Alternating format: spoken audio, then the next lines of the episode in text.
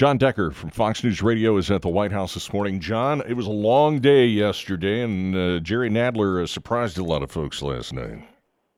Well, he did. The day started in the House Judiciary Committee yesterday at 9 o'clock Eastern Time. It ended a little after 11 p.m. Eastern Time, and then Jerry Nadler, the chairman of the committee, announced that uh, uh, he's ending the hearing, uh, and it will pick up this morning at 10 o'clock Eastern Time.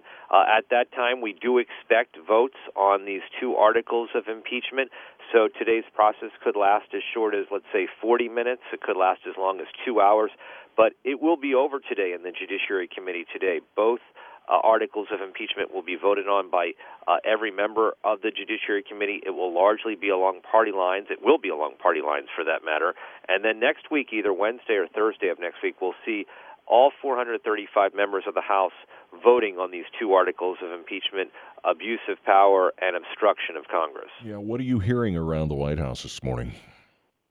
Well, I think that they were surprised that the process uh, was short circuited last night, uh, but they've been anticipating uh, a vote along party lines of pretty much from the start. And so uh, I think that, uh, you know, nothing really surprises them in terms of ultimately what the, uh, the ultimate uh, decision will be by House Democrats. They will ultimately approve uh, these two articles of impeachment. The president will be impeached. That does not mean he will be removed. Then it goes to the Senate for a trial, and that will happen in the early part of 2020. Uh, just to be clear, Rudy Giuliani's not in the picture through any of this, right?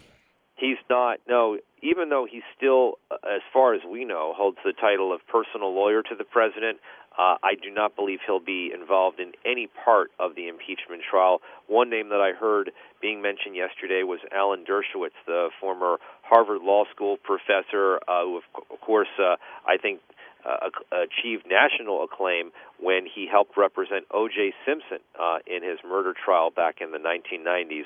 So that's a name that we're hearing uh, as a possibility in terms of helping out in the impeachment trial, representing the president in January of 2020.